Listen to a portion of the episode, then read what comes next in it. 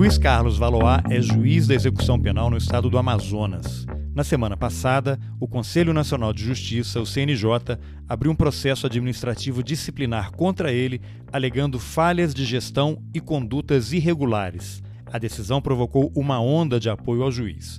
E quem vai contar essa história, mas não apenas ela, é o próprio Luiz Carlos Valois. Afinal, quem ainda acredita que a justiça promove justiça? Eu sou Carlos Alberto Júnior e esse é o Roteirices. Vamos nessa. Luiz Carlos Valois, juiz no estado do Amazonas. Recentemente, seu caso ganhou uma grande repercussão aí por conta da abertura de um processo administrativo disciplinar no CNJ, né? Conselho Nacional de Justiça, e a gente vai conversar bastante sobre isso, mas antes eu queria que você fizesse uma breve apresentação sua para quem eventualmente não te conheça e não saiba do seu trabalho. Bem, eu sou, eu sou do Amazonas, sou juiz da execução penal desde 1993. Aliás, sou juiz desde 1993, da execução penal desde 1999. E é isso aí, juiz da execução penal é um juiz que fiscaliza o sistema penitenciário, que tem que estar nas penitenciárias e zelar pelo direito do preso. É isso. E aí surgiu essa informação aí do, da abertura de um processo administrativo disciplinar a pedido da Corregedora Nacional de Justiça, a ministra Maria Tereza de Assis Moura. Pelo que foi relatado na imprensa, em vários veículos aí de comunicação, o motivo teria sido falhas de gestão e condutas irregulares durante a sua gestão na vara de execuções penais de Manaus. Você podia explicar o que, que aconteceu para que Só houvesse... Se você, só se você me disser quais condutas irregulares, eu não sei quais são. Curioso é isso, que as matérias não, não explicam. Então a gente pode se ater, talvez, uhum. ao procedimento lá no CNJ, o que, que eles estão alegando, porque as matérias citam exatamente pois é, isso. É, você... Falhas de gestão e condutas irregulares, mas não diz quais. Aí eu fiquei, mas você o que está acontecendo pois é. afinal? E você não acha estranho uma, um processo administrativo sobre a administração da justiça, sobre uma vara no Amazonas ter tanta repercussão assim? Eu um acho, juiz qualquer do Brasil, com o judiciário do jeito que é, com os processos que duram cinco, seis anos, preso passando três, quatro anos na penitenciária sem ter um julgamento, as penitenciárias lotadas de presos sem, sem julgamento, um super encarceramento, um abandono do sistema penitenciário, a instaura um procedimento administrativo contra um juiz de uma vara por má administração da vara e tem essa repercussão toda, você não acha estranho? Muito, por isso que eu queria ouvi-lo. O que eu achei muito curioso, inclusive, é que as matérias não dizem quais são. Lançaram é, dois, é porque, duas expressões é por... e não tem o detalhe. É porque não tem mesmo. A questão é o seguinte: a história começa, começa com a rebelião de 2017, que houve em Manaus. Morreram 56 presos. Eu não eu não estava eu não tava trabalhando, eu estava no recesso, eu não estava eu não tava no plantão, mas insistiram muito para ir na penitenciária porque os presos têm diálogo comigo, os presos, têm, os presos conversam comigo, eu vou na penitenciária toda semana, eu atendo os presos pessoalmente, eu não vou com escolta. Já, fiz, já tive várias atividades na, na penitenciária de esporte, leitura, e, e, e, eu tenho um contato mesmo com o preso, eu não deixo o processo de preso atrasado, eu, não, eu, eu, eu, eu despacho todos os processos no mesmo dia, despacho na frente do preso, inclusive, agora eu estou fazendo um trabalho de de colocar um data show para o preso entender como é o processo digital. Eu coloco um data show atrás de mim, o preso entende como é que eu faço uma explicação, porque além do analfabetismo, existe um analfabetismo digital, né? um analfabetismo que as pessoas não têm acesso ao que é o mundo digital, que hoje o processo todo é digital. E aí vou, faço esse trabalho, sempre fiz esse trabalho na penitenciária, então eu tenho, todas as duas vezes que eu quis sair da vara de execução penal para ir para uma outra vara, para mudar de, de, de matéria, né, de, trabalho, de estudo, porque o juiz ele pode ser juiz de qualquer vara. Os presos fizeram abaixo assinado para eu não sair. Os próprios presos fizeram abaixo assinado. Então, no dia da rebelião, a secretaria me chamou, eu fui lá. Com certeza teria morrido muito mais preso se eu não tivesse chegado. Eu cheguei já três horas da manhã, a rebelião estava desde três horas da tarde. Tiveram um certo não tinha como me chamar, né? Porque eu não estava trabalhando, eu estava eu tava no recesso, era um juiz plantonista, não era eu, e os juízes, os presos queriam falar comigo. Então, quando eles conseguiram falar comigo, eu fui. E logo depois disso, eu fui atacado, porque nós, nós estávamos vivendo um momento no Brasil de que bandido bom, bandido morto, bandido bom, não sei o que. Aí começou aquele negócio da imprensa, ah, esse juiz, esse juiz foi lá é, é, para ajudar uma facção, esse não sei o que, começou um monte de discussão com relação ao judiciário. E aí eu Só, só para só as pessoas entenderem, você pode dar só algum detalhe? O que, que foi exatamente essa rebelião e qual presídio? Rebelião de 2017 em Manaus, no Compage, Complexo Penitenciário Anísio Jobim. De cabeça, quantos presos estavam lá? E a capacidade ah, do presídio? Lógico, Não lembro, mas, mas era, era em torno de, de mil, mil e poucos presos para 500 vagas. Ah. Então, o motivo a, alegado a, da rebelião teria sido qual? Era, era só mesmo questão de transferência de preso para a penitenciária federal, que eles queriam que alguns presos voltassem. E o resto era, para mim, a reivindicação era para que a polícia de choque não entrasse, não, não, não, agredisse os presos e também o, o horário de visita, alguma coisa relacionada ao horário de visita. Nada relacionado a processo comigo, entendeu? Não tinha nenhuma reivindicação relacionada a processo comigo. Mas aí a corregedoria resolveu fazer uma correção na vara de execução penal, sabe, tipo assim, para dar uma satisfação, né, para a sociedade, já que teve uma rebelião grande. Talvez a rebelião que tenha morrido mais gente no Brasil, porque Carandiru não foi uma rebelião, foi uma, uma chacina, né? Quer dizer, foi uma a polícia que matou, não foram os presos que se mataram. Então, então em Manaus foram 56 mortos. Mortos, 56 mortos entre eles, quer dizer, não teve polícia, não teve nada, foi a rebelião mesmo que matou 56. Então foi a e maior rebelião. A, a, sua presença para tentar pacificar e, e resolver a questão. Exatamente. E aí, você chegou lá, o que, que aconteceu? Cheguei lá, acabei a rebelião. Eu disse, olha, acabou com isso. Vocês, vocês fizeram um buraco aqui no muro, estavam fugindo, estavam prejudicando os presos do regime semiaberto, porque do lado da, da, do, do, regime fechado era o regime semiaberto. Eles mesmos, alguns, eles mesmos, os presos mesmo, fecharam o muro da, que, que tinham aberto. Se não fecharem o muro, se não parar as fugas, eu vou me embora, eu não vou negociar. Se não entregarem os reféns, eu não vou ficar aqui na hora que a polícia entrar, porque a polícia vai entrar. E eles acabaram a rebelião. Eles confiam, eles sabem que eu falo a verdade. Quando eu falo uma coisa, é porque eu vou fazer. Pediram da preso da penitenciária federal, preso da penitenciária federal, eu não posso fazer nada, porque não está comigo, está na penitenciária federal, o juiz é outro eu não posso fazer nada, eu só que eu quero, eu quero saber o que, que eu posso fazer aqui. Então, eu sou sincero com o preso, eu não minto para preso. Porque você mentir para preso é a pior coisa que tem, porque o cara está preso, aquela mentira vai ficar reverberando, vai ficar lá, vai ecoando na cabeça dele, e, ele, e aquela mentira, quando você volta, ela é dez vezes maior. Não adianta mentir para preso. O preso não tá, tem nada para fazer na penitenciária, ele vai ficar remoendo a sua mentira. Então, quando, quando ele descobrir que você mentiu, aquilo vai ser muito maior do que para você que mentiu para ele. Não minta nunca para preso se você visita a penitenciária. Então, não minto. Eu falo assim, olha, eu posso fazer isso, posso fazer aquilo, posso fazer isso, eu sou, eu sou um juiz, eu tenho que respeitar a lei. Assim, então, eu fui para a penitenciária e resolvi. Pois bem, então o CNJ resolveu fazer uma correção na, na, na vara de execução penal, na VEP, logo depois, como se tivesse sido culpa do judiciário a rebelião, mas queria dar uma, mostrar que o judiciário está fazendo alguma coisa, o judiciário está sempre procurando legitimidade. Né? Então resolveu fazer uma correção na VEP e verificou algo que eu sempre disse, que a vara de execução é abandonada pelo Estado. Eu tinha 17 mil processos entre presos e foragidos, processos com mandado de, mandado de prisão na rua, 17 mil processos, e cinco funcionários, o que é humanamente possível. Eu nunca deixei processo atrasado, mas é óbvio que na vara tinha documento que faltava expedir, ofício que faltava sair, mandado que faltava ser, ser expedido, coisas na vara que os funcionários não conseguiam dar conta. E eu, mas eu nunca deixei nenhum processo atrasado, eu. E eu tinha vários ofícios mandando para o tribunal, pedindo funcionário, dizendo que não tinha condição da vara continuar daquele jeito. Mas isso nada a ver com a rebelião, tinha nada a ver com a rebelião. Correção foi em razão da rebelião e eles detectaram uma coisa que eu sempre, eu sempre vinha, vinha dizendo. Só que é o seguinte, depois da rebelião, eu passei por um processo muito difícil psicológico de porque eu estava na hora, na sala, que se jogaram os 56 copos esquartejados, cabeça, perna, corpo queimado. Eu estava lá, eu vi aquilo tudo. E eu tinha um convite para fazer um pós-doutorado na Alemanha. E eu fui presidente do tribunal, eu disse, olha, eu não estou conseguindo, eu não estou conseguindo trabalhar, eu não estou conseguindo, eu não estou conseguindo nem dormir, entendeu? Eu tenho um convite para fazer um pós-doutorado na Alemanha, se o senhor me autorizar, eu vou te sair de licença e, e, e vou estudar, pelo menos, para passar esse tempo. Fui, e uma das coisas que o CNJ, que o CNJ na, na correção fez e não gostou foi de eu não estar presente. Só que eu não estava presente porque eu estava de licença, autorizado pelo tribunal para fazer um pós-doutorado na Alemanha. Esse é um dos motivos que, que, que, a, que, a, que foi estourado o PAD, é porque eu não estava presente na, na correção do CNJ. Mas eu não estava presente. Um agravante. É, eu não, eu não, estava presente autorizado. O outro, o outro motivo é porque tinha esses, esses documentos atrasados, algumas, algumas, alguns ofícios, mandados atrasados, que eram atividade do cartório, não minha. não era atividade minha. Por isso que eu perguntei de você quando você falou qual é a atitude. A atitude minha eu não sei, não tem nenhuma.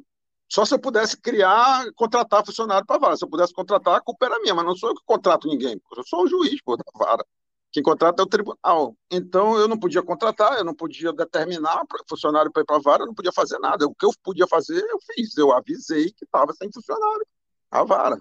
E aí, instauraram esse PAD, a princípio na Corregedoria do Amazonas, esse PAD foi arquivado, foi arquivado no Tribunal Pleno, não teve voto para instaurar um PAD, e a ministra Maria Tereza mandou de ofício desarquivar o PAD e reinstaurar o PAD no CNJ contra mim. Então, esse, Sob qual argumento? Ah, revisão, revisão, revisão é, disciplinar. Ela não gostou do resultado e resolveu restaurar o PAD para eu responder de novo no CNJ, apesar de já estar Isso arquivado. É um, uma iniciativa comum, assim, é normal o corregedor? Não, arquivou lá no Estado, não, eu quero olhar isso aqui com mais calma. Aí eu não sei, eu não sei. Eu não sei, eu só sei que eu só sei que é uma coisa. Eu nunca, essa corregedoria, né?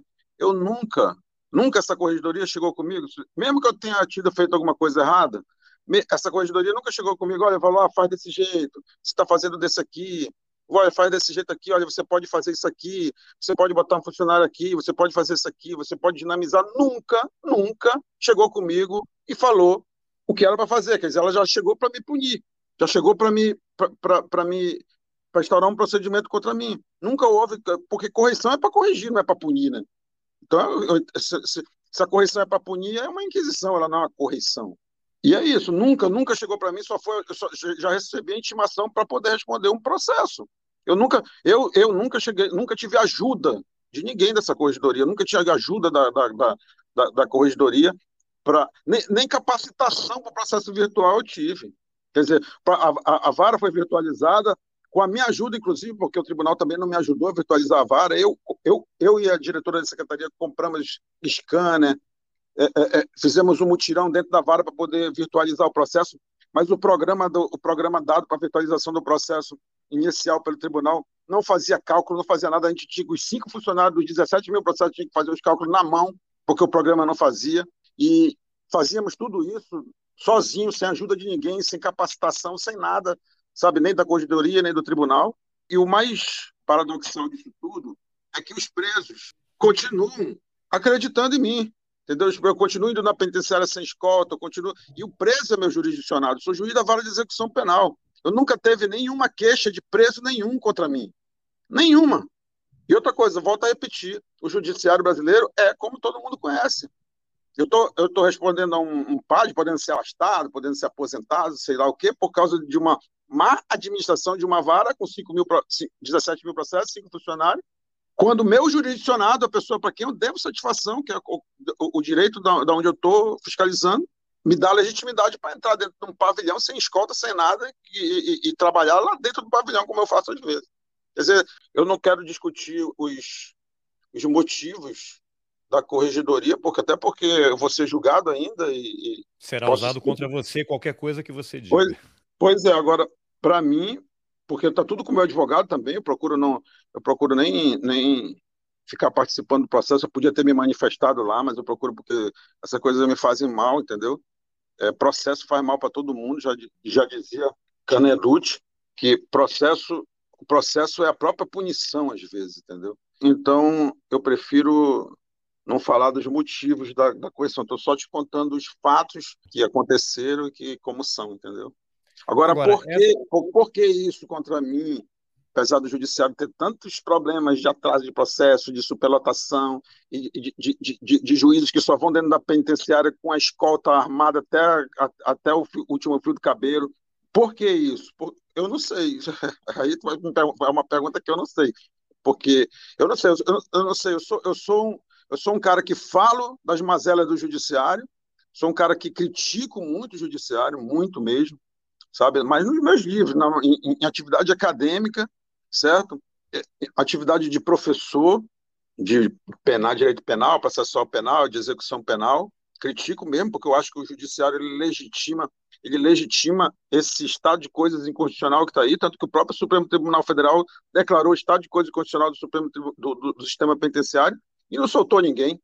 Ora, bola, como é que pode você dizer para o preso, olha, só você está num, num, sistema penitenciário que está em estado de coisa inconstitucional, mas você vai ficar aí mesmo, ninguém vai fazer nada. Quer dizer, é muito complexo isso, entendeu? É um poder, o judiciário é um poder que ele está precisando de legitimidade e ele busca legitimidade nas medidas punitivas, entendeu? Não só de corretor, que eu não estou falando de correção, estou falando de uma forma geral, entendeu? É de aumento de pena, de encarceramento, de, sabe, de entrar nesse discurso punitivista que está alastrado na sociedade e buscar legitimidade em cima desse discurso e não procurar discutir as suas próprias mazelas, os seus próprios privilégios que a gente sabe que o judiciário tem. Tá, Valois, nas matérias que eu li também, e, e da mesma forma não tem detalhamento, pelo menos no que eu pude procurar, a referência a uma possível falha na execução da pena de um líder de facção criminosa da sua parte. É, isso,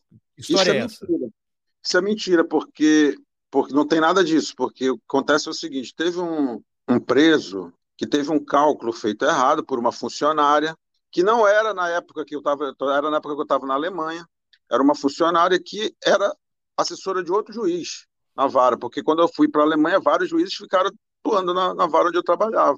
Então, ela era assessora de outro juiz e ela tinha feito um cálculo errado, mas esse cálculo foi consertado, esse cara não foi solto, entendeu? Não teve cálculo de, solto, da pena dele, né? Da pena, o, cálculo, o cara tinha várias penas, aí na hora de calcular foi feito um cálculo errado. Ele poderia ser beneficiado por esse cálculo que saiu errado, mas foi corrigido o cálculo a tempo e ele não foi beneficiado, entendeu? Quer dizer, só isso. E a assessora não era minha, não, era uma funcionária da vara. E, e aí estão e, atribuindo isso a, a você? É, porque eu era o titular, né? Sei lá. Agora, agora não teve nenhuma soltura de, de líder de facção, não teve, não teve nenhum dano. Agora, trabalhar com os cálculos lá, porque separava três funcionários para trabalhar na, no cumprimento dos mandados, dois funcionários para fazer cálculo, dois funcionários para fazer cálculo de 17 mil processos, não tem como não errar, né? Agora, o, o processo, esse PAD, processo administrativo, ele está em que estágio Agora, você vai ser chamado, vai ter que ir lá pessoalmente ser ouvido, ou é tudo pelo advogado? E quais as possíveis consequências caso haja uma condenação? Ah, eu não sei como é que vai ser, porque o processo administrativo tem esse problema. Ele é pior do que o processo penal em termos de ausência de garantia. Né? A gente não sabe, a gente não sabe, por exemplo, a jurisprudência diz que prescreve em cinco anos o PAD. A correção ela foi em 2017. Então, em tese, ela já estava esse, esse, essa, essa punição contra mim, esse processo contra mim já devia estar prescrito. Mas aí, na hora da sessão, eles, não, vamos fazer uma interpretação aqui que só prescreve a partir do dia do final da correção, não do dia da correção. Quer dizer, se fosse pelo dia que a correção começou, já estava prescrito. Mas como eles entenderam que era do dia do final da correção, não estava prescrito. Então, quer dizer, tudo a gente não tem segurança jurídica nenhuma, não tem só, olha, isso aqui, é isso aqui, quer dizer, eu não sei se eu vou ser ouvido pela Corregedoria, não sei se eu vou ser ouvido pelo, pelo CNJ, eu não, eu não sei, sinceramente eu não sei, não tenho, o processo administrativo, ele, ele, ele tem esse problema no Brasil, ele não tem uma legislação específica que dê garantia para o investigado, né, vamos dizer assim. O que dá margem a qualquer coisa, né? Pois qualquer é. tipo de, de operação. Pois é. Agora, Valor, como é que você se sente como juiz, que é alguém que decide, que sentencia, né, que em última instância decide o que vai acontecer com a vida de uma pessoa ali em relação ao eventual crime que a pessoa tenha cometido, de você estar tá do outro lado agora, lógico que você não praticou nenhum crime, mas de você estar tá numa situação que, pelo que você me relatou, é uma coisa kafkiana.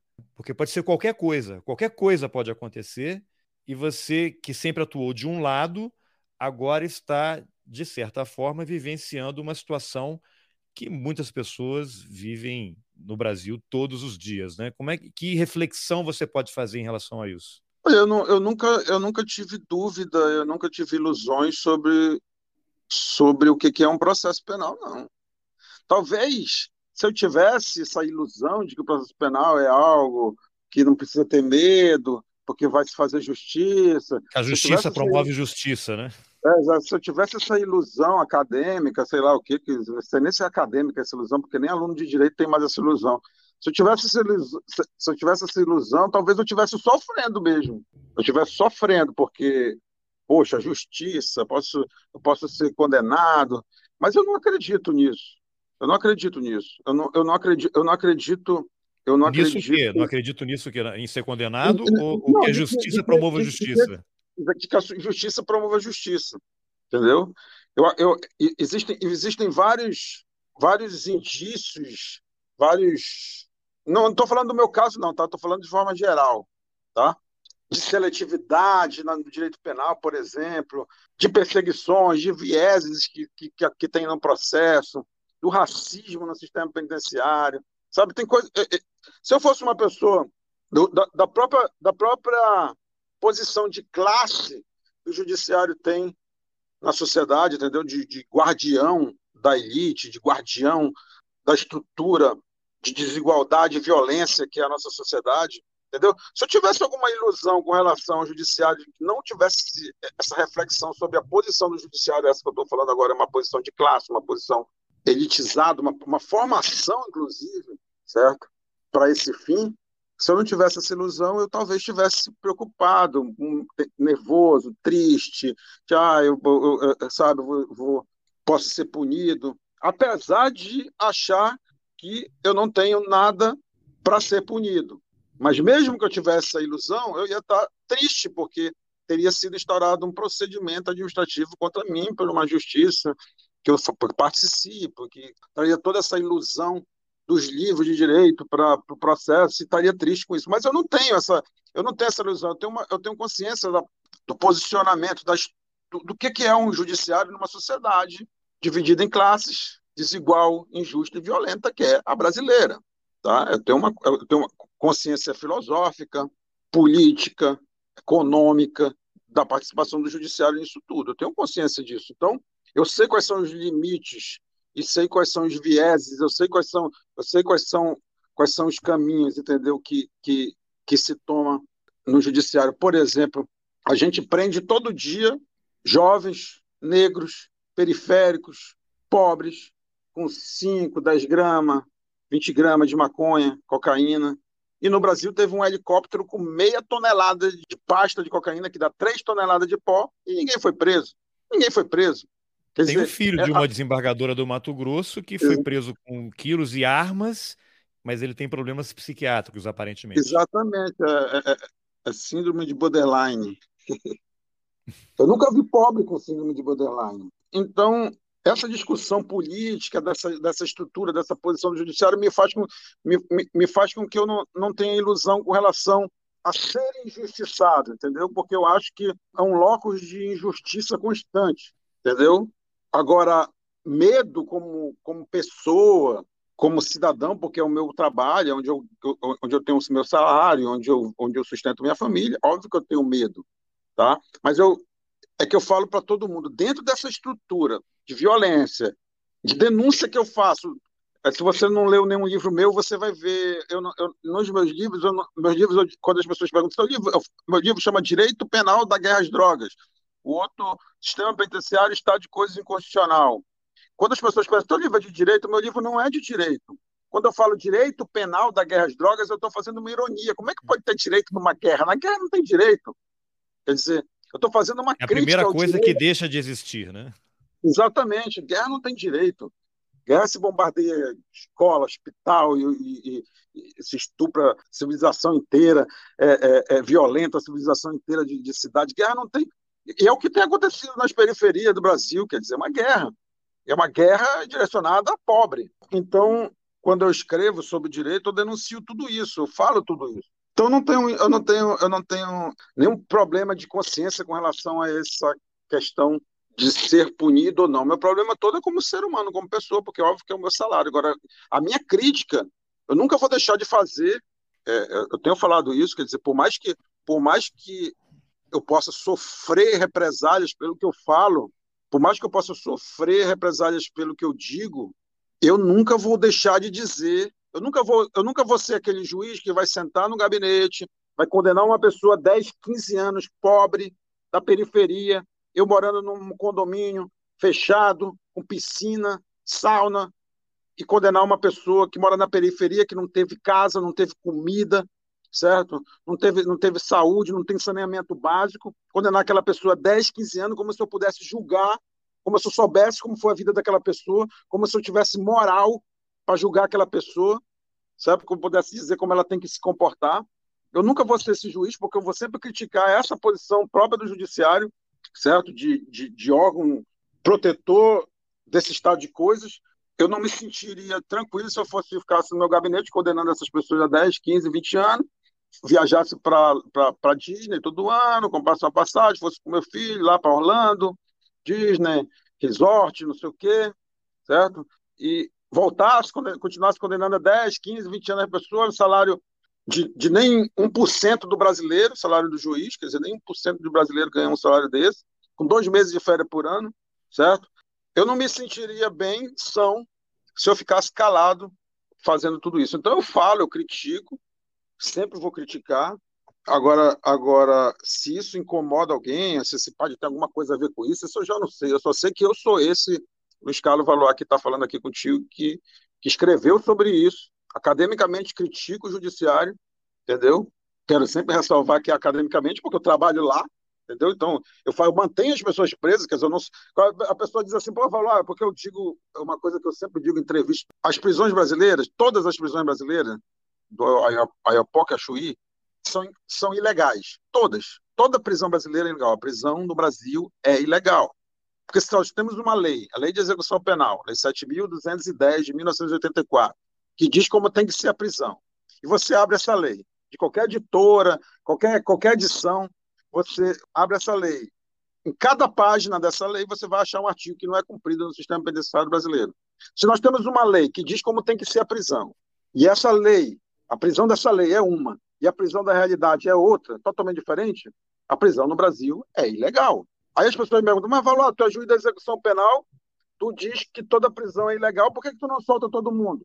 Porque se eu soltar todo mundo, quem vai preso sou eu. Óbvio. Óbvio que eu vou preso. Então, o papel, o papel do, do, do cara que, que estuda o sistema, que analisa o sistema de fora, como tenta fazer academia, como eu fui ter a besteira de estudar, né, fui fazer mestrado, doutorado, pós-doutorado, para que, se eu não tivesse feito nada disso, talvez eu não tivesse discutindo nada, talvez ficasse indo para a Disney e, e, condenando as pessoas não, a 10 Se não tivesse ido fazer o pós-doutorado, estaria na vara no dia da inspeção. Exatamente, exatamente. Pelo menos não tinha, não tinha irritado uns e outros, né?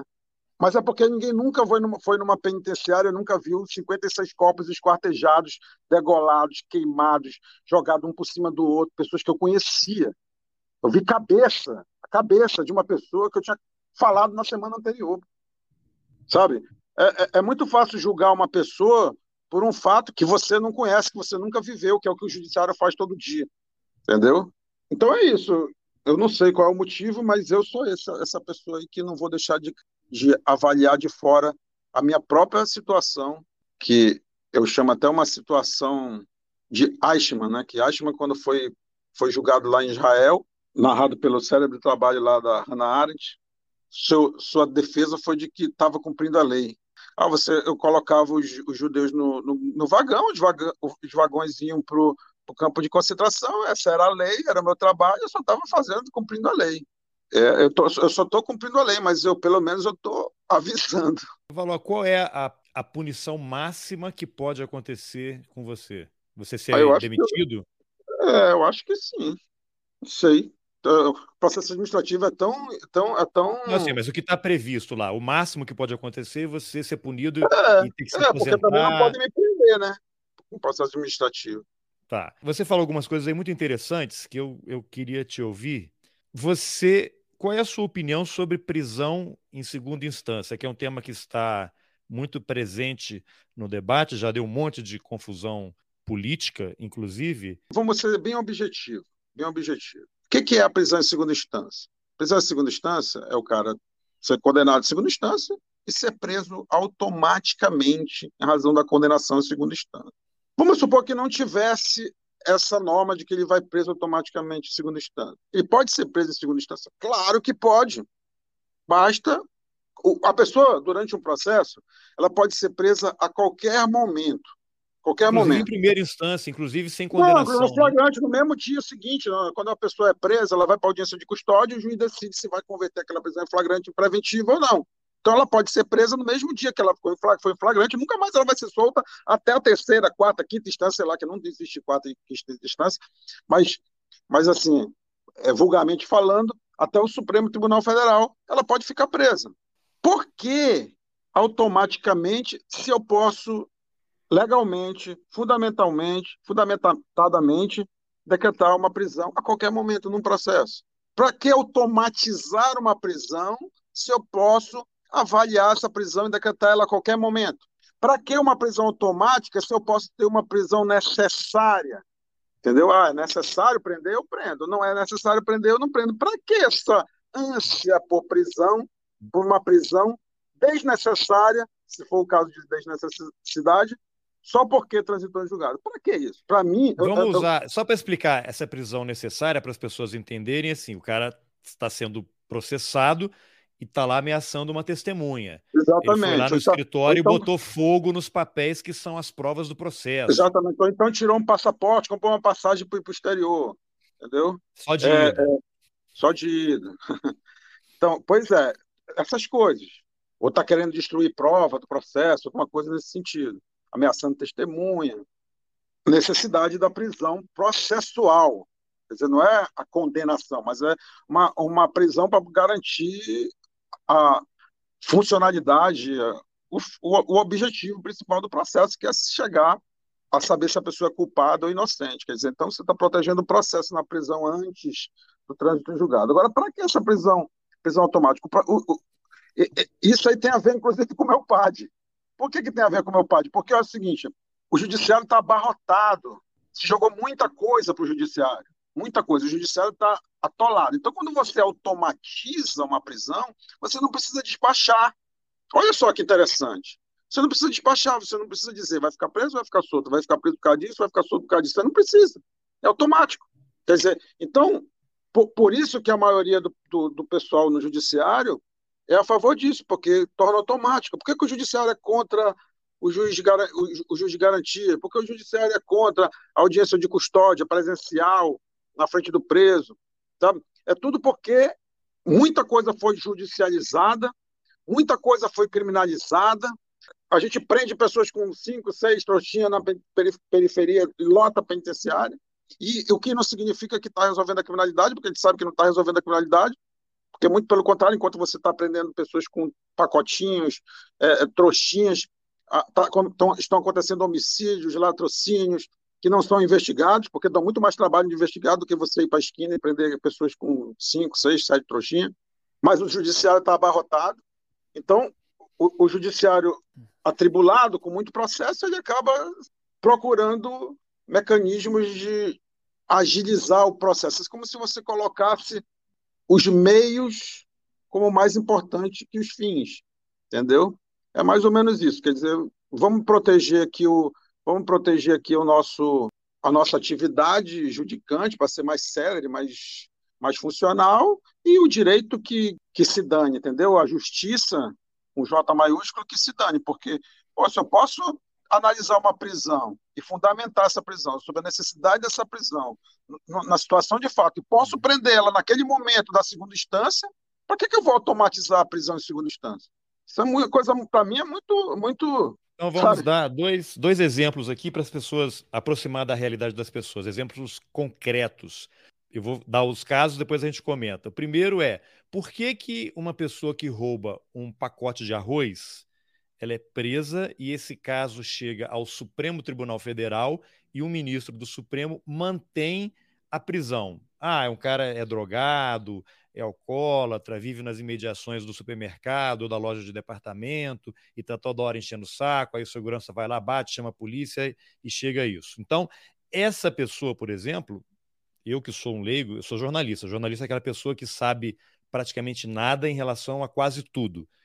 Não faz sentido, não faz sentido essa prisão. O problema é outro.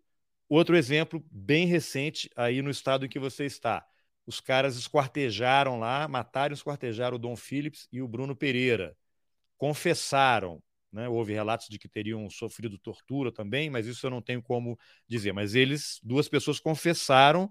Este é um caso em que eles têm que ficar presos desde já. Não sei se o meu desconhecimento no se direito. Se foi com tortura, não, né? Não, eu tô, não estou dizendo, não sei se houve tortura, houve uma alegação. Agora, ele confessou. Não, estou assumindo assim que eles de fato cometeram o crime. Ou, ou tira esse caso. É, mas porque cometeu, eu, de tem fato, testemunho e eu só não quero discutir um, um processo que está em andamento, até porque eu não posso, entendeu? Claro. Mas assim, em tese, em tese, você mata, esquarteja. É, e é preso em flagrante. Alguém viu na frente de um monte de gente. A, polícia, não, a polícia chega e diz: Não, realmente, eu matei, esquartejei, deixei o corpo bem ali, vamos lá, vou te levar, eu vou te mostrar o corpo. Tu já viu isso? Vai, tem nexo. Estou vendo, vendo agora. Estou vendo agora. Pois é, pois é, mas eu nunca vi. Estamos vendo agora o desenrolar. Pois é, então. Você, quem falou em tortura foi você. Então, quer dizer, eu estou dizendo que. Eu estou dizendo. Por, que, que, por que, que a possibilidade do homicídio, nesse caso, em razão da do confissão, ela é maior do que a possibilidade da tortura? Não, o que eu achei curioso, esse relato de que houve tortura, eu li nos jornais, né? O famoso mas, mas conhecimento. Que, não, eu, é eu vou claro te fazer que... a pergunta em cima disso. O fato desse cara, na audiência de custódia, ter dito que foi torturado pelos policiais, isso aí já não comprom poderia comprometer tudo o que acontecesse depois disso? Com certeza. Com não certeza. é muito conveniente, não é muito conveniente tumultuar todo o processo? Conveniente é, para algumas pessoas? Ser. Pode ser, mas, mas uma, é, é, é, uma coisa é certa, tem que seguir a lei, né? O processo tem que seguir a lei. Não pode ter que tortura. Não prevê, que não prevê tortura. É. A lei não prevê tortura, apesar de policiais. Não, muito pelo da, contrário, a lei. Polícia Rodoviária Federal terem. É, é. Mas tem uns policiais da Polícia Rodoviária Federal que botaram um cara no camburão e fizeram e não uma foram câmara presos. de gás e não foram presos. Então, é, é, são coisas assim que, que me intrigam. E por que, que a pessoa que rouba o pacote de arroz para matar fome, o, o, o, ministro do Supremo mantém a prisão? Olha, tô, tô, é, eu não quero te arranjar mais confusão, não. Você já está é. com confusão na CNJ, é. né? Por isso que a gente não está citando nomes. Eu não sei, eu não sei, eu não sei, eu não li, eu não li esse processo. Processo. É, a minha esposa si, é mas... formada em direito, ela sempre fala, tem que, tem que ler, não sei o que está lá. Mas posso... Isso acontece todo dia, né? Várias pessoas pobres são presas e é como eu digo, nós, é, é só esquecer que você vive numa sociedade dividida em classe, injusta, desigual, onde existe uma população diferente da população da onde faz parte o judiciário. Tá? Aparentemente para ser eliminada. É, é para ser eliminada em termos de política pública, é isso que está acontecendo mesmo. Mas agora, agora, a função do judiciário é como diz o Orlando Zacconi. O Orlando Zacconi, que é delegado no Rio de Janeiro e fez, também, também caiu na, na besteira de fazer um doutorado, Inclusive, estudar, estudar nesse governo é muito problemático. Inclusive, e um delegado de polícia, imagina, ele diz assim que a, a, a polícia mata e o judiciário enterra. É, é o que acontece, quer dizer, então, então essa é a função, né? Policial. Hoje, hoje em dia nós temos no judiciário, Carlos, vara de combate vara de combate ao crime organizado, vara de combate à violência doméstica, vara de combate ao entorpecente. Como é que pode ser uma vara de combate? Porque é uma vara de justiça, vamos julgar aqui, interessa se é pobre, se é rico, vamos julgar, ou a vara de combate. Como é que pode ser vara de combate? Por que, que na vara civil lá, de, a vara das dívidas, das, do, do, do, devedor e do, do credor, por que, que nessa vara não tem um combate ao devedor? Uma vara de combate ao devedor? Não tem. Mas no crime, tem a vara de combate ao crime tal, a vara de combate ao crime tal. Como é que pode ser uma vara de combate? Quer dizer, a estrutura que o judiciário tem, tem tomado é uma estrutura policial, sabe? O, o, professor Rubens Casara, juiz do Rio de Janeiro também, também resolveu fazer doutorado. Ele, ele disse. Vocês ele podem criar uma vara dos operadores do direito que, que estudam. Aí ele fez uma, ele fez uma pesquisa e 80% 80, 80 85% dos juízes que ele entrevistou aí no Rio disseram que acham que trabalham em função da segurança pública. Quer dizer, o juiz acha que ele é segurança pública, então não é juiz, pô, cara é juiz ou ele é Batman, né? não dá para ser duas coisas ao mesmo tempo. Esse judiciário do penal, certo? Ele vê, não, não, não tem que ter papa na língua para dizer isso, mas ele vê o pobre de um jeito e o rico de outro. O cara que é parecido com ele, ele vê de um jeito, e o cara que não é parecido, ele vê de outro. A empatia só existe entre iguais. E, e não tem como você julgar sem empatia. Porque para você julgar, você tem que se colocar no lugar do outro. Como é que você vai se colocar no lugar do outro que você nunca viu, não sabe como ele mora, não sabe como é a casa dele, não sabe o que é não ter esgoto, não sabe o que é não ter comida? Não tem como. Ah, esse cara é perigoso, nunca vi ele, é muito estranho. Prende. Essa cor não é para estar tá circulando aqui nesse bairro, não. Exatamente. Mais ou menos isso que acontece. Agora, o, o por que que você decidiu fazer o concurso para juiz? Você tem um histórico familiar de pessoas no judiciário? O que, que te levou a isso? Olha, como, como os personagens estão todos mortos, eu vou contar. Meu pai é advogado, né? Meu pai é advogado, minha, minha mãe é professora de química, mas todos os dois foram presos na ditadura. Minha mãe foi, minha mãe foi presa, presa no Rio de Janeiro. Acabou conhecendo meu pai porque o partido falou que se ela fosse presa de novo iam matá-la. E ela veio para Manaus porque porque não queria morrer. Ela estava morando no Rio de Janeiro, foi para Manaus, eram, acabou. Quem eram seus Hã? pais? Quem eram seus pais? Pérez Valois e Ilsa Valois Coelho. Eles eram de alguma é. organização? Não, eram estudantes na época da ditadura, estudantes, movimento Não, mas não estavam em nenhuma, nenhum movimento de luta armada? Sim, minha, minha, mãe, minha mãe era do Partido Comunista Brasileiro, né? Meu pai também, mas era estudante, era um estudante. Aprendiam todo mundo, não aprendiam só quem estava em luta armada. Não. Aqui, é igual hoje, né? É igual hoje, né? É, aqui no Amazonas, inclusive, parecido com o que a gente está falando hoje, Aqui no Amazonas teve um rapaz que nem era comunista, ele foi fazer um doutorado na Rússia, na União Soviética, na ah, época. É comunista, foi fazer, um doutor... foi fazer um doutorado lá de engenharia. De engenharia. O cara era engenheiro, foi fazer um doutorado de engenharia na União Soviética. Só porque tinha tido, tinha tido fazer um doutorado na União Soviética, morreu, assassinado. Quer dizer, então ser preso era, era pouca coisa naquela época. Continuar vivo era mais importante. Então, então então, minha mãe foi presa, veio para Manaus, acabou conhecendo meu pai. Meu pai é advogado. E meu nome é Luiz Carlos, em homenagem ao, ao velho. Por isso que meu nome chama Luiz Carlos. Você vê como minha mãe era abusada, né? Tinha sido presa. O velho, o velho para quem não, não, não, percebeu, é o Prestes, né? É. E, e minha mãe era abusada, quer dizer, mesmo presa, em 77 resolveu botar o nome do filho em homenagem a Luiz Carlos Prestes. E, e eu, eu fui criado em Manaus, depois passei um tempo no Rio de Janeiro, porque a gente não falou nisso, mas eu também sou fui campeão brasileiro de jiu-jitsu, campeão carioca várias vezes de jiu-jitsu, eu treinava jiu-jitsu. Eu sempre falo que eu treinava direito e estudava jiu-jitsu na época da faculdade. Mas mas com a família Grace, né? Isso, com Carson Grace, não com a família Grace, com Carson Grace, que é diferente. Para quem sabe do esporte, sabe que Carson Grace é diferente da família tem uma Grace. ala, tem uma ala perigosa e uma ala boa, é isso? Eu não sei, eu não sei, eu sei que o Cássio era muito gente boa. E aí, quando eu estava no Rio, fazendo pós-graduação, estudando, mais, mais treinando do que estudando, o meu pai me inscreveu num concurso. O meu filho, eu vou lhe inscrever num concurso aqui em Manaus. Me inscreveu, fui para Manaus fazer o concurso, passei. Em que ano aí isso? Eu, ele me inscreveu em 92, mas o, o concurso só foi em 93.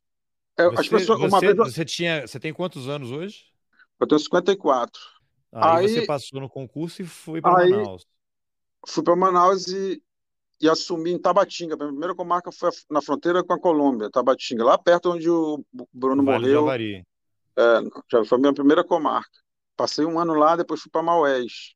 Eu, a, outro, outro, dia, outro dia não, um tempo atrás, fazendo, conversando com um psicanalista, e perguntou, fez a mesma pergunta, falou, ah, por que, que você é juiz?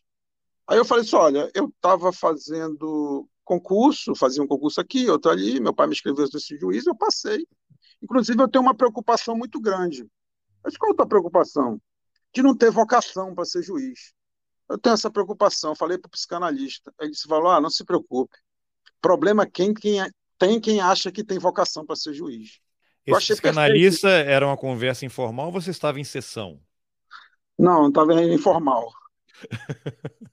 Mas era para. Não tem conversa informal com o psicanalista. Não, ele está analisando o tempo todo. É. Agora, já que você não tem evocação, você passou no concurso, pronto, um emprego, né? Um salário é. maravilhoso, duas férias por ano, eu posso prender quem eu quiser, ninguém vai me prender, né? Achava, né? Porque agora apesar, você está aí. Apesar de que. Apesar de que o fato da, da, da minha primeira comarca ser lá em Tabatinga, acabou com todas as minhas ilusões, né? Já desde o começo. Eu assumi num período em que o cartel de Cali estava em guerra com o cartel de Medellín. Tabatinga não tem nenhuma divisão da Colômbia. A cidade de Letícia, que é a cidade, a capital da, da, da Colômbia, ela não tem nenhuma guarita, não tem nenhuma não, não tem nenhuma cancela assim para dividir Brasil eu conheço, da Colômbia. Eu fiz uma, uma. É a mesma rua.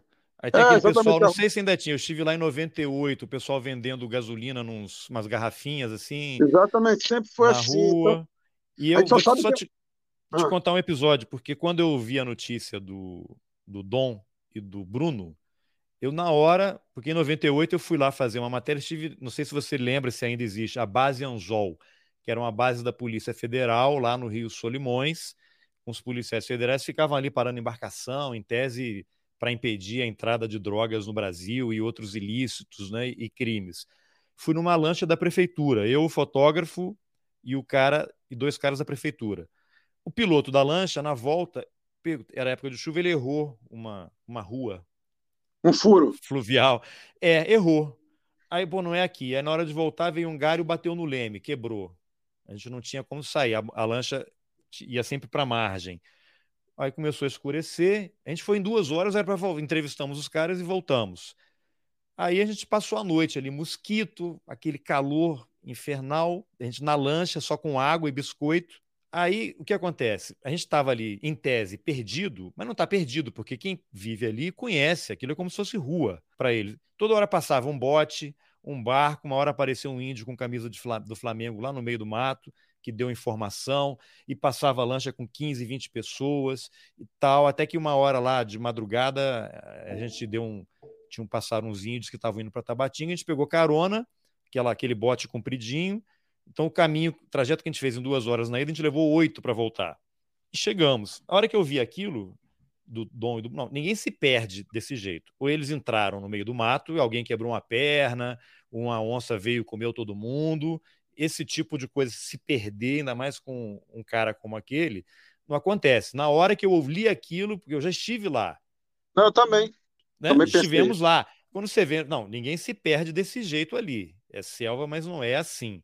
Eles não estavam em incursão nenhuma, eles estavam indo de um lugar para o outro. Quebrou a lancha, vai passar alguém, eles vão pegar carona, né? Então era só um parênteses para. Não, e nessa parte, nessa parte que ele estava, talvez tenha até mais mais movimento do que na, na que você se perdeu, que você entrou num furo que não era para ter entrado. Então, é que a gente chama de furo, esse, quando o rio enche, as Isso. águas vão entrando pelo meio da mata, e aí aquilo cria. cria chega, uma, é, uma, é uma rua cria, sem saída, chega lá, não, não tem onde. É, às vezes, às, é, se fosse saída, pior ainda. E se não tiver é. no caminho certo, tu nunca não, vai. Porque foi fechando, foi fechando e aí os galhos vinham, a gente ficava assim, né? É, porque vocês entraram num furo que não era um furo. Era só uma entrada de igapó. O rio, o rio é, enche o rio encheu vai, e criou um caminho falso. É, é, pois é. Exatamente. Então, é, e, agora, agora uma, coisa, uma, coisa, uma coisa é certa, né, cara? Ele devia estar armado, né, cara? Não dá para fazer esse tipo de. Não, não tô dizendo, ele devia estar. Se ele não estava, ele devia estar. Ah, sim. porque fazer esse o... tipo de trabalho sem estar armado. Não, até porque ele já estava sendo ameaçado fazia tempo. Pois é, pois é. Eu não vi falar sobre isso. Muita coisa a gente não viu falar ainda, né? E provavelmente não, é. não irá. Mas eu, eu te cortei para falar disso, não sei porquê. Você perdeu as ilusões em Tabatinga. É, aí. aí... Não, não foi em Tabatinga. Ilusões perdidas eu, acabei falando da minha primeira comarca, mas não, não contei. Quando, quando eu era, quando eu estava ainda treinando e já tinha acabado de me formar em direito, eu tentei advogar. Eu tentei advogar, mas porque meu pai é advogado, meu sonho era ser advogado, mas eu, eu me desiludi porque eu vi, eu vi um juiz comprando, um juiz sendo comprado por um advogado, sendo comprado, sendo um advogado dando dinheiro para um juiz. Eu vi isso garoto, sem sair da faculdade. Eu vi isso. Ninguém te contou? E, ninguém me contou, eu vi. Eu vi ele dar, botar o dinheiro no bolso do cara.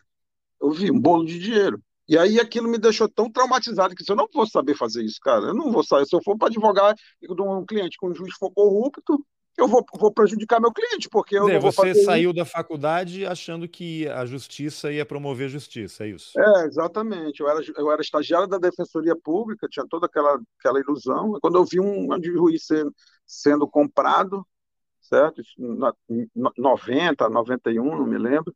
É, aí eu parei, passei, passei a me, a me dedicar aos treinos, né? Eu treinava muito e, e estudar, ficava estudando para quando tivesse um concurso, eu, eu passar. Aí foi quando meu pai me escreveu para juiz, eu passei e fui para Tabatinga. Eu só pulei essa história. É uma história importante. Mas aí em Tabatinga você teve outra desilusão, é isso? Não, não, em Tabatinga. Ah, não, sim, a desilusão da autoridade, né?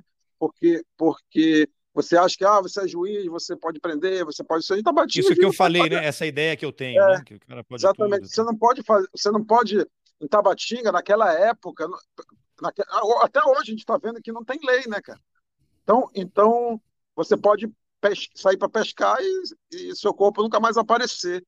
Imagina se um juiz de Gorô, Tabatinga, fronteira com a Colômbia, eu resolvesse pegar um revólver para cintura e fazer, e fazer blitz. Juiz do combate ao tráfico em Tabatinga. Eu estava frito. E ainda espalhava minha... que luta jiu-jitsu, né? E ainda luta jiu-jitsu. Eu tenho fotos da minha vara. A minha vara, a vara onde eu trabalhava, era a segunda vara de Tabatinga. Ela era metade de alvenaria, metade de madeira os fundos dela era todo de madeira, assim, sabe? Não tinha nem não tinha nem alvenaria. Eu sentava numa cadeira que era uma tábua, que tu botava em cima porque a cadeira era, era aquela de palha e já tinha que furado a palha, eu botava uma tábua em cima, assim, era onde eu sentava, certo? O, o, o, não tinha ar condicionado, era um buraco na parede que vinha um vento de vez em quando. Essa era a vara que eu trabalhava em Tabatinga. Aquela vara lá, nunca foi o CNJ lá para poder me punir porque não funcionava, entendeu? Nunca foi é, é, é, tinha goteira, quando chovia a gente não podia trabalhar na vara. E então, lá chove bastante, né? E lá chove bastante, pois é. E todo mundo anda de moto, né? A minha moto, a minha, eu tinha uma moto que foi roubada e foi encontrada em Atalaia. Roubaram a moto do juiz. Do juiz, é, só para você ter uma ideia. Sabendo, né? Porque é, todo mundo porque, conhece não, todo mundo lá. Tinha o meu adesivo. Eu tenho um instituto, ainda não contei essa história, mas em Maués, na outra comarca que eu fui, acabou nascendo um instituto, o Instituto Valoar de Jiu-Jitsu, que eu dava aula de, de graça para as crianças de jiu-jitsu. Então a gente acabou fundando um instituto. E até hoje tem mais de 100 crianças treinando jiu-jitsu, inclusive índios. A gente está com, a gente tá com uma academia Valoar de Jiu-Jitsu na tribo Saterê Maué, no, no, no, é, lá no, no Médio Amazonas. É, tudo, tudo de gente que eu dava aula de graça de jiu-jitsu lá em Maués quando eu era juiz lá. Então eu tinha um adesivo Valoar Jiu-Jitsu na minha, na minha a minha moto. Então, cara, cara que roubou minha moto sabia que era minha. E, e, e, e se foi o ladrão ou se foi o receptador. Ele viu, é essa mesmo que eu quero, é essa aqui é, que eu quero. Se foi o ladrão ou se foi o receptador, eu não sei, mas ela foi encontrada com o cabo do exército em Atalaia. Não tiraram nem o adesivo? Nem o adesivo. Estava em Atalaia do Norte com o cabo do exército, ele andando para cima e para baixo com a minha moto. Aí, aí eu, eu, eu, eu, eu mandei a polícia atrás, encontraram a moto, porque como, como eu tinha comprado a moto em Letícia, ela ainda não tinha placa, porque é muito, é muito, muito burocrático você emplacar uma moto comprada no exterior, apesar de ser a mesma cidade ali praticamente, uma moto no exterior e emplacar no Brasil. O, o Detran só ia em Tabatinga uma vez por mês, passava dois dias e ia embora. Então, estava nesse, nesse processo. Ínterim... É, estava nesse, nesse ínterim roubaram a moto, porque a única identificação era o meu adesivo. E por isso que descobriram a moto, quer dizer, com adesivo e tudo. Quer dizer, o cabo do exército. Tava nem aí. Será que era esse cabo que invadiu o Supremo? Esse que o Eduardo Bolsonaro falou? Com a sua moto, já pensou? Invadiu o Supremo com a moto Não, escrito lá Jiu-Jitsu, Valoar? Pelo tempo, esse, esse, esse cabo já deve ser capitão. No mínimo. No mínimo. no mínimo. Olha só, Valoar. Você falou que não tem. É, qual é a palavra que você usou aí? Vocação para juiz. Não, só que, aí, eu, só que você tem vocação. que trabalhar. Falei, só que você tem que trabalhar. eu não sei se eu tenho vocação. Que não sabe. Só aí, que você tem que trabalhar. Você falou quem acha que tem é que tem problema. Entendi. E como é que você lida com essa questão de ter que mandar uma pessoa para a cadeia durante tantos anos? E aí eu não sei, nesse processo, vamos pegar um caso hipotético aqui. Uma pessoa que você eventualmente tenha condenado a 10 anos por determinado crime. Aconteceu o caso de você sentenciou a pessoa, ela entrou na cadeia e depois você ter algum tipo de contato ou vê-la quando ela cumpre a pena e sai dez anos depois? A minha pergunta é: eu estou citando isso para perguntar assim, o que é uma pessoa que entra para cumprir uma pena de 10 anos e que pessoa sai 10 anos depois? Olha, eu tenho a vantagem de ser juiz da vara de execução penal. O juiz da vara de execução penal não coloca ninguém na prisão, não condena ninguém. Eu estou desde 99 nessa vara, então desde 99 eu sou juiz só de soltar. Eu Sim, mas você já, você já condenou. Já condenei. Tá, então vamos, vamos reformular aqui. Você que está soltando, você deve estar tá soltando gente que ficou 10, 15 é, anos presa. Você vê como é que é a estrutura do judiciário, o juiz que condena, ele não tem mais. Ele não, nunca, o juiz que condena, ele não vai nem na prisão. E nem sabe o que é uma prisão. 99% eu sou, eu sou capaz de afirmar que 99% dos juízes no Brasil que condenam nunca foram numa prisão. Nunca viram uma prisão. Talvez por isso isso explique parte é. das penas altas. Aí, quem vai na prisão, quem tem que ir na prisão pela lei obrigado é o juiz da execução penal, que ele não condena ninguém, ele pega a sentença, faz a execução, solta livramento condicional, regime semiaberto, regime aberto, ele vai dando os que as pessoas chamam de benefício, mas eu não gosto de chamar de benefício, porque para mim isso é direito, né? Está na lei é direito, não pode ser chamado de benefício. Não é benefício. Mas nesse trabalho, há casos que você acompanha um preso que ele está lá dois anos a três anos, gente que você tem convívio durante 5, 10 anos? Tem, tem casos assim? Até ele ser vejo, solto? Eu vejo depois que é solto? É, não, gente Sim. que você viu assim, o cara tá preso aqui há dois anos. E aí ele vai sair cinco anos depois, dez anos depois. Hum. Tem presos nessa situação que você acompanhou, teve algum tipo de contato ao tem, longo tem, da, tem, da, da, pena? Isso que eu queria saber. Quem, que cara é esse que você viu pela primeira vez no início da pena e que cara é aquele que sai quando cumpriu a pena? é um cara destruído como ser humano, como pessoa, uma pessoa destruída. A, a, a pessoa ela sempre ela, ela, sai da prisão, mas a prisão nunca mais sai dela, entendeu? É, é uma pessoa destruída, é uma pessoa destruída de iniciativa, de, de, de criatividade, certo? Que a prisão ela, ela infantiliza, né? Você tem café, almoço, jantar, todo dia entregue na sua sala, na sua cela, entendeu? Você não tem estímulo à criatividade, você não tem estímulo à iniciativa, você não tem diálogo, você não tem democracia. Uma pessoa destruída de, de iniciativa, de tudo. Como ser humano, é, era uma pessoa destruída. Óbvio que tem pessoas que se reconstroem, tem pessoas que lutam contra isso, tem pessoas que percebem essa destruição nelas mesmas e, e, e, e quer dizer, a história do Malcolm X nos Estados Unidos. Malcolm X foi preso por assalto. Na prisão dele não podia ter livro, mas ele aprendeu a ler na prisão, inclusive, porque começou a se educar na prisão, é, com livro que ele traficava para poder ler. O guarda, o guarda desligava a luz, desligava a luz, mas ligava a luz da sala dele. Aí o, entrava uma fresta da luz da sala do guarda na cela do, do Malcolm X, ele pegava naquela fresta da luz, continuava a ler à noite, e se tornou um grande líder negro político norte-americano. Quer dizer, foi a prisão que ajudou Malcolm X a ser quem ele foi? Não, a prisão ela lutou contra isso. Só que a gente tem seres humanos que são, são se superam na, na diversidade, né? Então há casos que isso não acontece, mas em geral a prisão destrói a personalidade da pessoa, destrói ela como ser humano. Uma coisa que eu sempre ouço, até porque eu conheço gente que já foi, a, que não trabalha no judiciário, mas que eventualmente foi a, a penitenciárias fazerem algumas visitas, inspeções, por diversas razões. E aí sempre vem aquela história de que os presos é que controlam a prisão.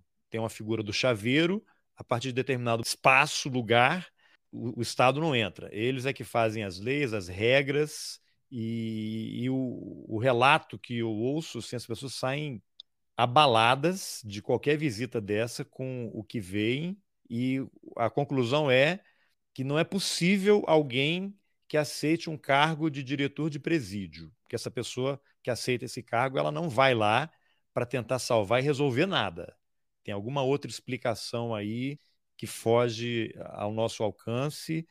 Então, é um. Não sei nem que palavra usar. É, é, é um inferno, um, um depósito que estão jogando ali dentro dessa ideia de necropolítica, né, os indesejados, quem não, não merece viver, segundo a visão de algumas pessoas. Isso tudo para a gente chegar também, queria ouvir uma reflexão sua sobre isso que eu falei. Dentro dessa história de encarceramento em massa, e como é que essa tal de guerra às drogas, na verdade, colabora com isso, que é um troço falido, não tem como resolver. Eu não, não, não tenho nenhuma familiaridade com o tema, tenho até dificuldade de articular alguma pergunta pelo desconhecimento dessa realidade que você convive no seu dia a dia. O que, o que, vai acontecer com, com, com isso? E aí vem sempre esse governo que quer privatizar tudo, volta e meia vem aquela ideia de privatizar prisões. Eu, quando vejo, eu morei duas vezes nos Estados Unidos, Mas ao, seu, ao, contrário de você, não fui estudar, por isso que eu não tive nenhum problema. Então, quando a pessoa. Lá você tem as prisões privatizadas. Uma prisão privatizada significa o quê? Que é um negócio. O cara podia estar fazendo pão, mas ele está com uma prisão. Então ele precisa cada vez de mais gente entrando lá e, e, mais gente passando mais tempo lá dentro, porque só assim que eles vão ganhar dinheiro. Faz sentido isso que eu falei ou eu falei uma bobagem? Isso, isso, é, isso é, a gente percebe, perceptível. Aqui em Manaus, que aqui em Manaus tem três empresas que, que, que administram, administram não, elas prestam serviços a, ao sistema penitenciário e elas ficam brigando entre elas para ver quem tem mais preso, transfere mais para cá, transfere mais para lá. Isso tem aqui em Manaus. Isso é perceptível aqui já no Brasil. Agora, só defendendo os diretores de, de prisão, porque eu conheço muitos muito bem intencionados. Ele também tá? não vai arranjar briga agora com os diretores de prisão é. também, né? Basta o CNJ. Eu já critiquei muitos Se você olhar meus livros, você vai ver que eu digo, eu digo que a maioria, a maioria se preocupa com rebelião, não é por causa da vida do preso, é por causa do emprego. Eu falo isso nos meus livros, mas é verdade, porque no fundo, no fundo, eles acabam percebendo que não dá para fazer nada. Mas é uma gratificação, um salário também. O cara é ser humano, ele tem que ganhar o dinheiro dele. Maior, aqui em Manaus, a maioria é militar, acho que no Brasil inteiro se militarizou o sistema penitenciário. A maioria militar que acaba ganhando mais, pô. Quando, quando você, você é um sargento e vai ser diretor de uma penitenciária, além da autoridade de ser diretor de uma penitenciária, você era um sargento, virou diretor, você era um cabo, virou diretor de uma penitenciária, o salário também aumenta muito. Então, mas tem, tem muitos bem intencionados, porque porque eles acreditam nisso, e eu não posso dizer que. Eu, eu, aliás, eu prefiro trabalhar com uma pessoa que está no sistema penitenciário que acredita que vai ressocializar, que vai fazer um trabalho em prol do preso, do que aquele cara que está lá para excluir, só mesmo para conter aquele preso, entendeu? Eu prefiro. Por mais que eu mas não acredite. Tem, mas tem diretor de presídio que vai achando que vai ressocializar? Tem, tem, tem. tem. Você encontra ainda no Brasil. Depois e... você me fala quem é esse cara aí depois ou pelo menos cumprir a lei, entendeu? Que, que, que, a lei tem esse objetivo, né? A lei diz que a lei, a, a lei fala em harmônica integração social do preso, fala em escola, fala em saúde, fala em educação. Quer dizer, tem diretores que estão sempre preocupados em colocar escola na, na, na penitenciária, em colocar trabalho, em colocar porque eles estão lá, eles estão vendo, eles têm que eles têm que eles têm que prestar satisfação para o preso. O diretor ele presta satisfação para o preso, porque como, como ele tem pouco funcionário, todo o sistema penitenciário ele funciona como as varas de execuções penais, sem condições, sem estrutura, entendeu? Então, se o diretor ele não se mostra preocupado com a condição humana daquele preso, ele não dura muito tempo, não. Quer dizer, ou ele, ou ele vai ser muito carrasco, vai botar todo mundo na cela, cadeado o tempo todo preso, vai durar pouco tempo, porque dentro da penitenciária, mais cedo ou mais tarde, eles vão achar um jeito de fazer uma rebelião, não tem jeito, vão achar, não pode ser, pode ser a penitenciária mais rigorosa do mundo, eles dão um jeito. Tá? Nos Estados Unidos mesmo, na, década de 70, teve o Nothing Works, que levou a, a mudança na, na política norte-americana. Agora, com relação à prisão privada, as prisões elas começaram privadas no, no século XVIII, eram todas privadas, foram estatizadas no século XIX, tá? por causa de toda uma ideia de sistema penitenciário, acabaram estatizando as penitenciárias, e agora estão vindo com essa ideia de privatizar. O problema não é estatizado, privatizado, o problema é a prisão. A prisão ela não tem nexo, a prisão ela não tem sentido. Imagina você pegar todos os criminosos de uma sociedade, todo, todo mundo que cometeu crime, botar tudo no mesmo prédio, tudo junto. Como é que pode dar certo isso? Não pode dar certo. A prisão ela não tem lógica. Você botar todo mundo que cometeu crime junto no mesmo lugar, certo? Não tem lógica, ela não tem, não tem sentido. Com relação às drogas, pior ainda, porque você prende um cara. Você prende um cara que está vendendo maconha na rua, por exemplo, você bota num lugar que vende. ah, vende, vende daqui. O cara, pô, mas aqui está mais caro do que eu estava vendendo na rua. Como é, que você, como é que o direito vai ser algo que vai comunicar? Porque o direito tem que comunicar para ele funcionar. Eu só estou comunicando uma punição, estou comunicando isso aqui. Ou ele comunica algo, ou ele não é nada. O direito não é nada, é simplesmente um, uma violência. O direito acaba se tornando uma violência quando ele não, não comunica o que ele deveria. Por isso que essa linguagem juridiquês, essa linguagem toda do direito, ela é violência também. Que é para não entender, né? Exatamente, isso é violência. Imagina você ser punido sem entender porque está sendo punido. É pior do que a vingança. Porque a vingança, pelo menos, eu digo, olha, eu estou me vingando de você aqui, pá, porrada, entendeu? Não tem nem isso. Se eu não entendo por que, que a pessoa está se vingando de mim, isso nem vingança é, é só violência pura e simples. Quer dizer, então, o direito, a, a prisão, ela não tem sentido. E a, a, questão das drogas, pior ainda, porque você lota a penitenciária. Falar sobre, sobre política de drogas é um negócio. É, é, é tanto assunto, é tanto assunto. Eu, eu, eu, vamos, fazer, vamos fazer depois um episódio só sobre o seu livro. É, porque, porque é muito assunto. Política de drogas é muito assunto. Mas basicamente é que está tudo errado, né? Está tudo errado. Agora, pelo teu tua fala agora, eu entendo que você é da linha do, me corrija se eu estiver errado, abolicionismo, abolicionismo. penal. Então, é, o que, que, é? Então fala aí, o que, que é o abolicionismo penal, para quem não sabe, como eu, Olha o que só, que é o abolicionismo eu penal? Eu, eu, não sei definir, porque eu, eu, sou meio Foucaultiano, eu não gosto muito de classificação. Não, mas explique de forma é, que o preso entenda.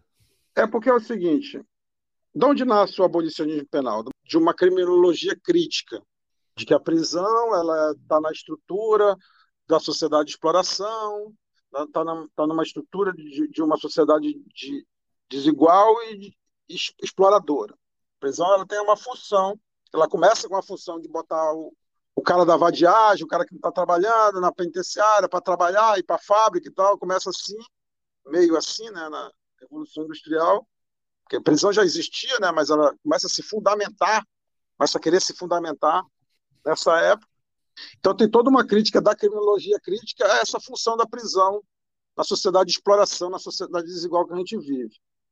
Então, em razão dessa crítica, que é uma crítica marxista, tá? que é uma crítica marxista do, da sociedade de acúmulo de capital, de acúmulo de, de propriedade dos bens de produção, e etc, etc, é uma crítica marxista. E esses criminólogos, como eles são criminólogos, estão trabalhando com o tema prisão, óbvio que eles são contra esse instrumento, mas isso é só um instrumento.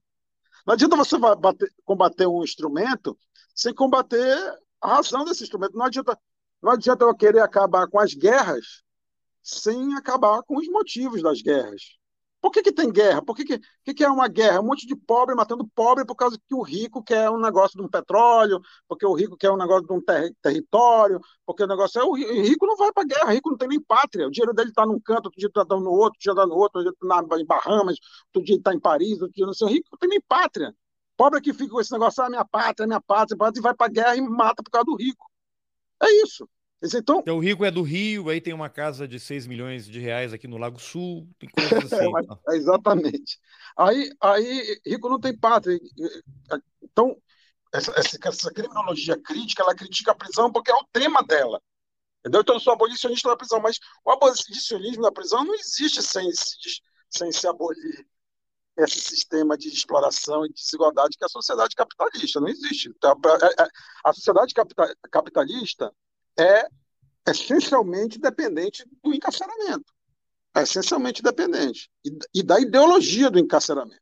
Então, quer dizer, você critica uma coisa para criticar outra. Mais ou menos isso que acontece com a criminologia crítica com o abolicionismo. Agora, eu, só, só fazendo uma, um parêntese, por isso, por isso que é muito idiota o anarcocapitalismo. Né? Você quer uma sociedade capitalista sem Estado, só que vai ter que ter polícia. Nunca, não, é impossível não ter polícia numa sociedade de exploração, porque o explorado ele e estruturas, né, outras que, que, que são de repressão e de ideológicas que é, inventaram o, o Bitcoin, né? O Bitcoin está aí para Vamos criar o Bitcoin, não tem nenhum controle, pronto. Então, então é isso. O mundo está na direção contrária desse abolicionismo aí que você Totalmente. segue a linha. Mas por quê? Porque precisa se legitimar, né? Porque precisa se legitimar. O que, que acontece com o discurso? Esse discurso que cria vara de combate, tribunal de combate, justiça de combate, quer dizer, vamos combater o crime, e o crime é sempre o pobre, miserável, que vai para a penitenciária. Por que, que é isso? É, uma, é, é, é, um, é um discurso fácil, certo? Que, que causa um, um, aquele pânico moral, que já foi estudado pela sociologia, o pânico moral na sociedade, tá? e que ela acaba aceitando esse discurso como um discurso legítimo e mantendo as instituições como elas estão. Exato, estão prendendo. E agora, como disse o Lênio Streck no artigo na Folha, que eu entrevistei aqui, vivemos o pânico institucional. É, esse é o que eu estou vivendo. é, o que eu estou querendo. Inclusive, eu, eu tenho feito um apelo aqui na, no Twitter que um apelo assim, instituições, por favor, parem de funcionar normalmente, que estão funcionando muito normalmente. É, que lou loucura. É, agora, uma pergunta final aqui, antes da gente encerrar e já deixando o convite para. Eu quero falar depois sobre o seu livro em outra conversa. Você citou o caso do seu. Você foi testemunha ocular de um juiz sendo corrompido.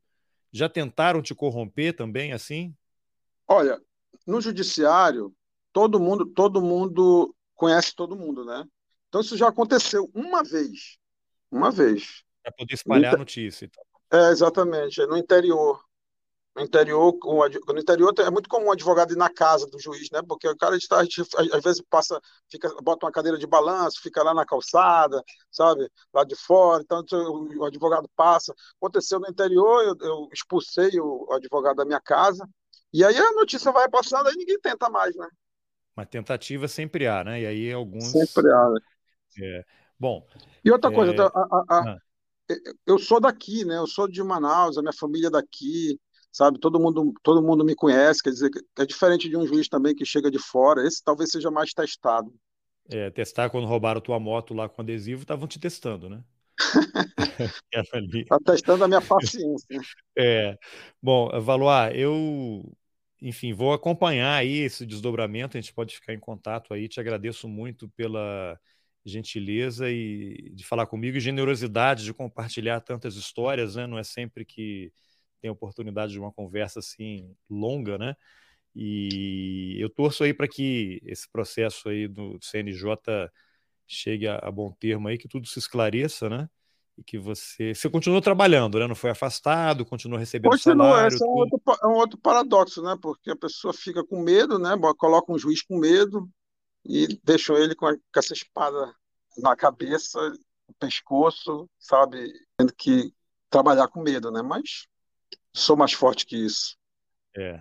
Não, tá bom. Então eu desejo sucesso aí, que isso aí se resolva logo. E quando terminar isso, a gente volta a conversar e depois ainda eu vou. Tem, ainda tem mais, viu, cara? Porque dentro de toda hum. essa, de tudo isso que eu falei, de, de injustiça, desigualdade, e a própria posição do judiciário nesse cenário de violência, eu terminar minha carreira sem nenhum PAD, com umas medalhas de honra ao mérito, eu ia ficar mais preocupado. Tá, porque esse já tá na tua ficha, né? Esse PAD aí. Pois é. Se puxar a tua ficha corrida, vai vir esse PAD aí. Eu não sei. Se eu for absolvido, eu não sei. Ah, vamos ver. Tá bom, Valois, super obrigado aí pela entrevista. Valeu. Um abraço.